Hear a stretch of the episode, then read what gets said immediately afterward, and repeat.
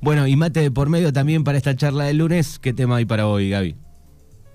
Siempre mate caliente, aunque sea invierno, eh, verano, perdón. Eh, bueno, yo hoy quería hablar, eh, en pos de, del taller que voy a estar dando online el fin de semana, quería hablar de algo que es como un poco tabú, hablar, y que siempre se, se, se disfraza de otras cosas, que es para mí el dinero. El dinero todo lo puede. Eh, el dinero todo lo puede, bueno, eh, algunas cosas sí. Otras no. puede, puede bastantes cosas, eh, ojo. lo que pasa es que por ahí no somos conscientes de eso. El, el sábado, el domingo, el domingo voy a dar un taller que se llama Psicomagia para la Prosperidad y el Dinero, donde vamos a trabajar todas las cuestiones que tienen que ver con herencias este, familiares con respecto a, cómo funciona el dinero, a cómo utilizamos el dinero, a las creencias que tenemos limitantes sobre el dinero. Entonces yo digo, bueno, vamos a hablar sobre el dinero, que no fue un tema que hayamos trabajado aquí en la radio y que desde que empecé a, reflexionar sobre eso y a trabajar con eso en mi vida, ha cambiado mucho. Cómo, cómo me relaciono con el dinero. No significa que soy más rico ni que tengo más plata, sino que la forma en la que me relaciono con el dinero no es algo que me genere ansiedad, angustia, tristeza o miedo, que ahí es donde está. Ahí es donde están todos los, problemas, los principales problemas del de, eh, ser humano, prácticamente. Exactamente, la relación que tenemos con el dinero es el problema, no el dinero en sí. Claro, la conexión que hay con, con el papel, con el billete, con... Exactamente. Entonces, de eso quería hablar y algo que es clave para que empezamos a entender empecemos a entender nuestra relación con el dinero es eh, entender que nuestro valor personal y nuestra autoestima está directamente relacionado con la forma en la que nos relacionamos con el dinero. Entonces, empezando por ahí y partiendo por ahí, ya si andamos con problemas de valor personal o autoestima, vamos a tener problemas en nuestra relación con el dinero. ¿Por qué hablo de esto? Porque incluso hablando de valor personal, cuando hablamos de valor personal, que tiene que ver con la forma en la que nos hablamos a nosotros mismos, casi siempre es negativa. ¿eh?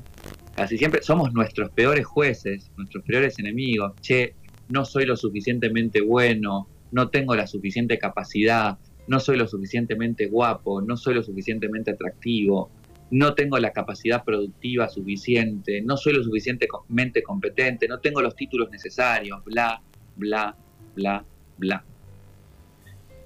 Entonces, si yo considero, ¿no? a través de mi valor personal, que no eh, soy suficiente para un montón de cosas, ¿qué pensás que puede llegar a pasar con el dinero?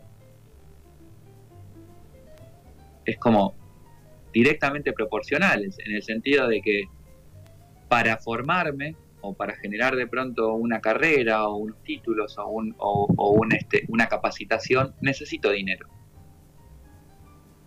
Para sentirme bien conmigo mismo a nivel salud, por ejemplo, que es lo más básico, ¿no? A nivel físico. Buena alimentación, buen descanso y ejercicio diario. Bueno, el ejercicio es gratis, el mm. descanso es gratis, pero no es lo mismo dormir en el suelo que dormir en un colchón cómodo para mí. Y no significa que eso sea un colchón caro, una cama presidencial. No, tiene que ser cómodo para mí, tiene que ser sano para mí ese descanso. Y tengo que tener, lamentablemente, en este sistema, en este lugar, en donde, estos lugares en donde vivimos, obviamente hay excepciones, ¿no? Gente que se que autocultiva su vida y produce y construye sus casas con barro, ¿no? Y que es maravilloso. Bueno, la mayoría de la gente no es así, no somos así. Entonces, en este mundo necesito dinero para comprarme un colchón cómodo y una almohada cómoda. Sobre todo porque pasamos no sé cuánto porcentaje de nuestra vida, 40% durmiendo más. Es mucho, sí, es alto, es bastante. Claro, cuando yo entendí eso dije, ¿qué estoy haciendo con la plata? ¿Eh? ¿Qué estoy haciendo con mi vida? O sea, ¿qué es lo que me está eh, qué es lo que está siendo una prioridad para mí.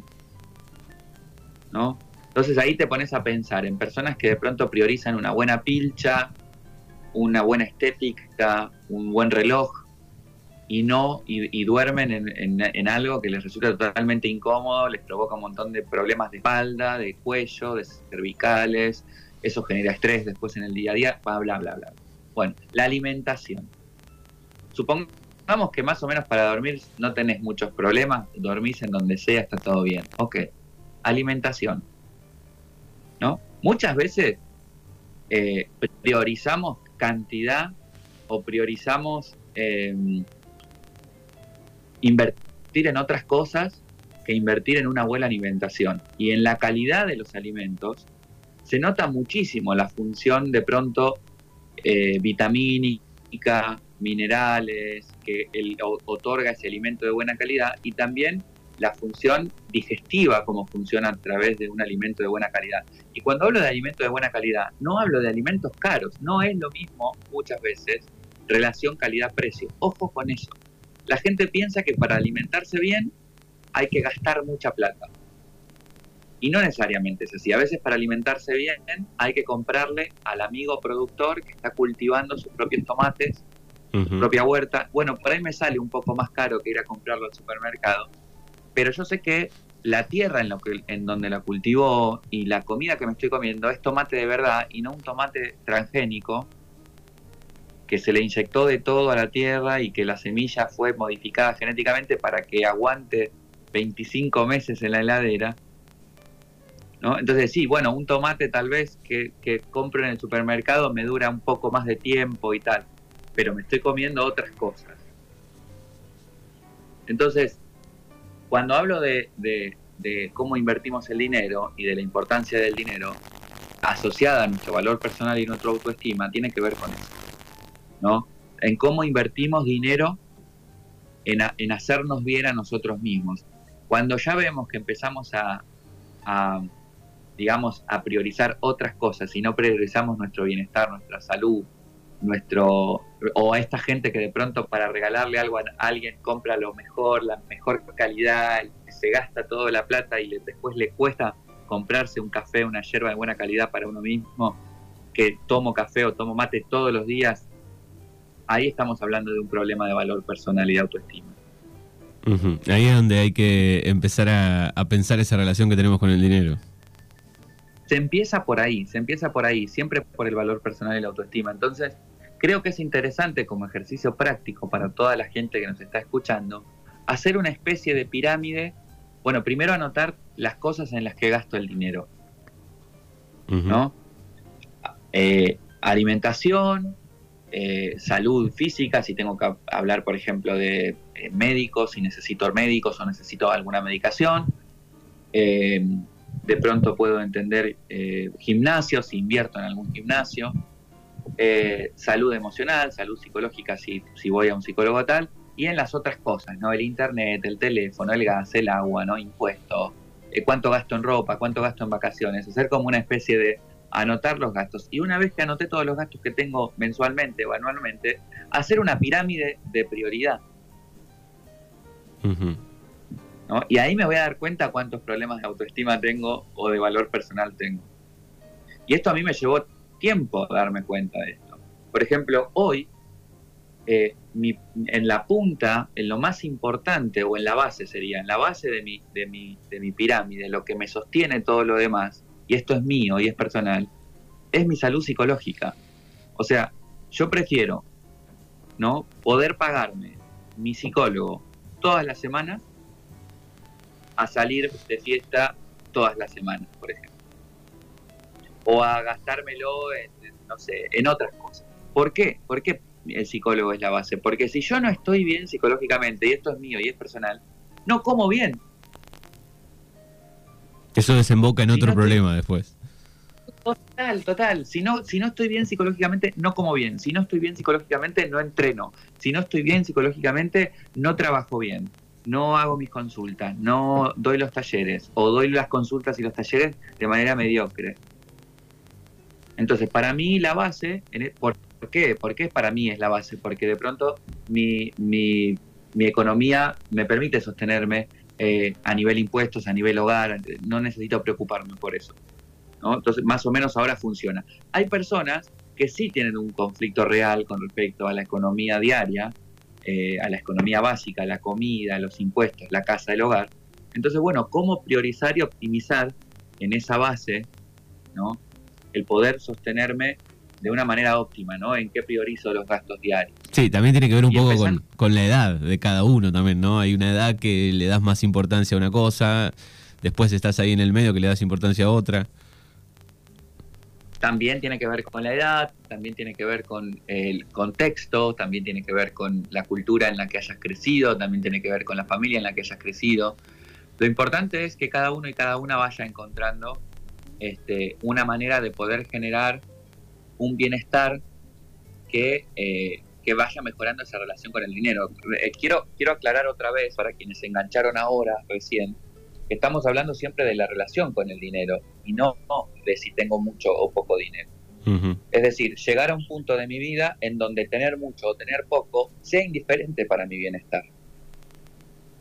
Porque mucho de lo que está detrás, mucho de lo que está detrás es el estrés, la ansiedad, el miedo, la angustia, eh, la incertidumbre que me genera el tener o no tener dinero.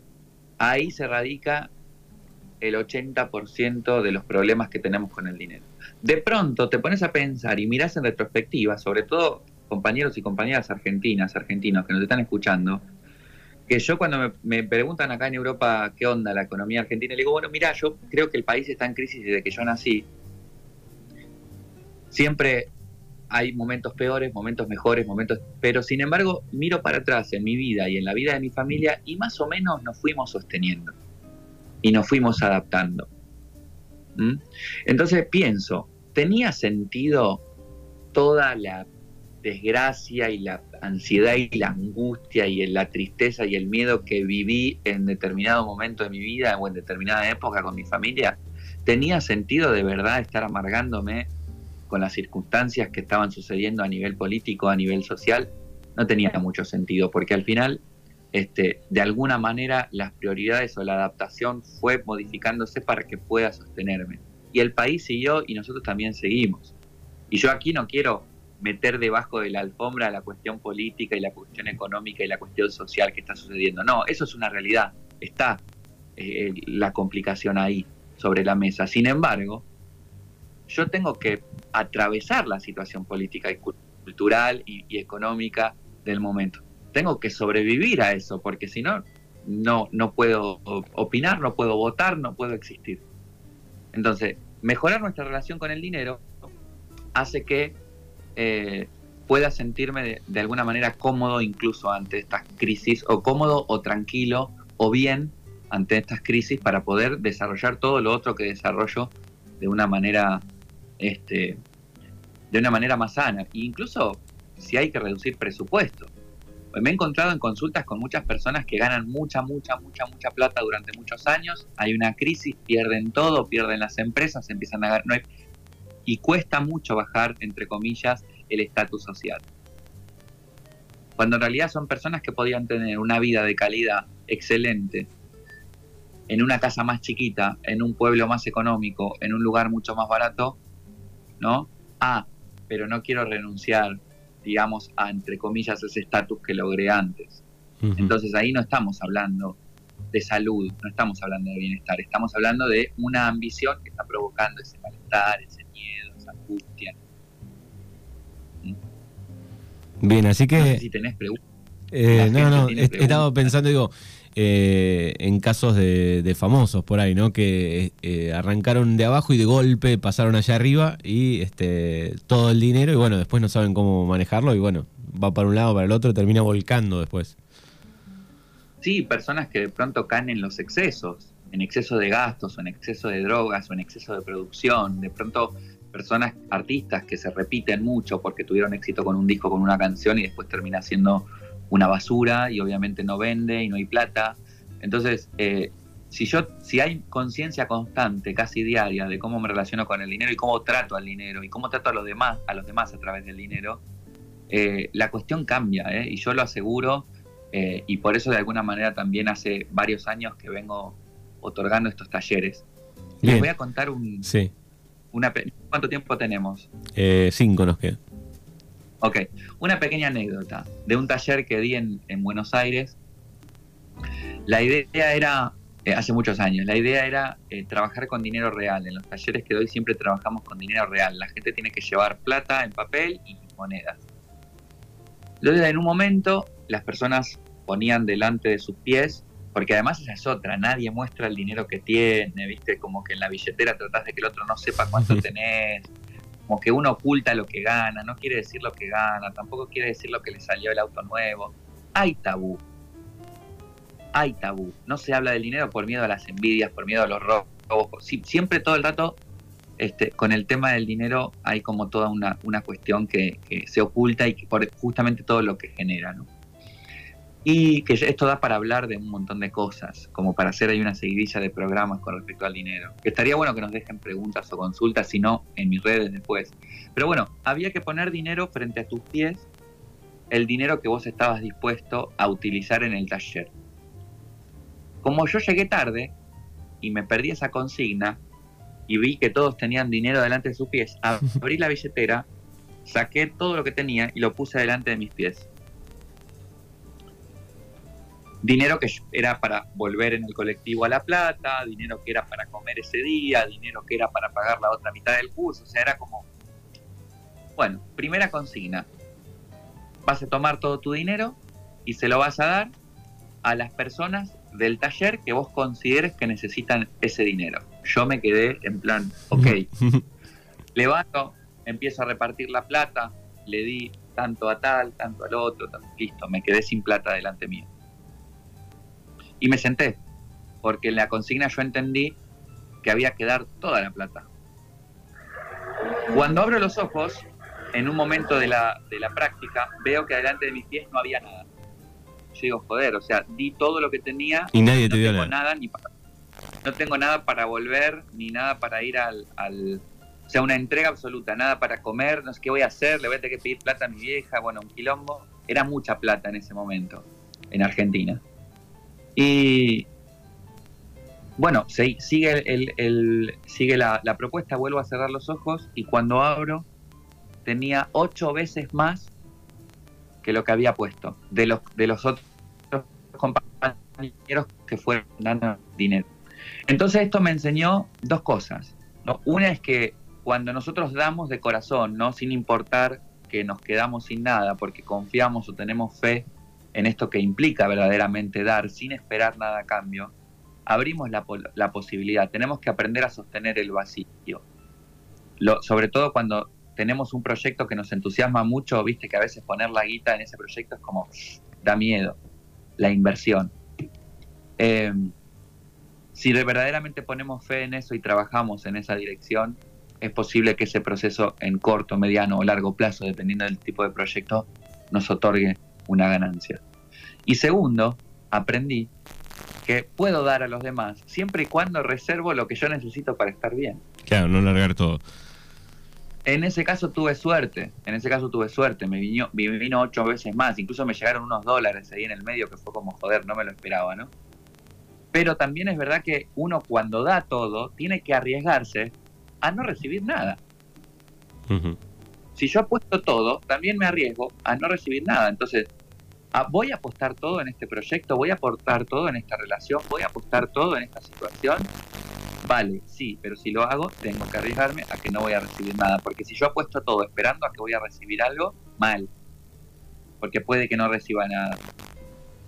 Entonces, ahí es una conciencia casi directa de saber cuánto doy y cuánto necesito tener yo para sentirme seguro. Y si lo voy a dar todo, asumir que lo puedo perder todo. Si no, no des. ¿Eh? si no, no inviertas. Entonces, esa es un poco la, anécdota de ese, de ese taller que además me cambió la vida. Bueno, y cuando terminó el, todo el taller, fueron como ocho horas de taller con dinero real, gente que rompía plata, billetes adelante mío, gente que se frotaba, de pronto el dinero se volvió un juego. Teníamos que volver a contar el dinero total, éramos como 100 participantes y repartirlo para que todo el mundo vuelva a tener el dinero que puso al ingreso del taller, que yo pensé que ese dinero ya como que... ¿Cuál era el problema? Que yo nunca conté todo el dinero que tenía. ¿Cuánto tenías? Y como cinco o seis personas les pasó lo mismo que yo. No sabíamos cuánto dinero teníamos. Entonces este, tuvimos que repartir el total de lo que sobró entre los cinco o los seis que no habíamos contado el dinero. Y nunca supimos si tuvimos más o menos. ¿eh? Nunca lo supimos. Entonces ahí aprendí otra cosa, que el dinero hay que contarlo. Siempre. Entonces tengo que saber lo que tengo en la billetera, tengo que saber lo que tengo en la cuenta, tengo que saber lo que entra y tengo que saber lo que sale. Porque si yo cuento el dinero, todo el tiempo soy consciente de cuánto puedo dar, cuánto puedo invertir, cuánto puedo gastar o, invertir en disfrute, cuánto puedo invertir en, mis proyectos y cuánto tengo o puedo ahorrar. Muy bien, bueno, ahí está la historia del dinero y Gaby Lumier. Eh, ¿Cuándo va a ser el, curso este fin de semana? El taller es el domingo 7 de agosto, es online, eh, es de 17 a 21 horas España, creo, si no me equivoco, está todo en mis redes. Eh, bueno, recordarles que pueden hacerme preguntas o comentarme cosas con respecto al dinero en arroba Lumiere Tarot Art en Instagram o en Facebook, estoy como Lumiere Tarot Art también. Y eh, recuerden que todos los lunes, además de que estamos aquí en la 105 haciendo esta columna, también hago los lunes de tarot, en donde publico una imagen con tres montañitas de cartas, eh, izquierda, derecha, centro, que pueden elegir este, como un tarot interactivo por si tienen alguna pregunta. Muy bien, bueno, lo pueden seguir a Gaby en las redes, lo tenemos todos los lunes aquí en Mañanas Urbanas. Abrazo a la distancia, se toma el último mate y nos vemos el próximo lunes. Un abrazo grande y recuerden que la magia más poderosa es hacer lo que sabemos que tenemos que hacer.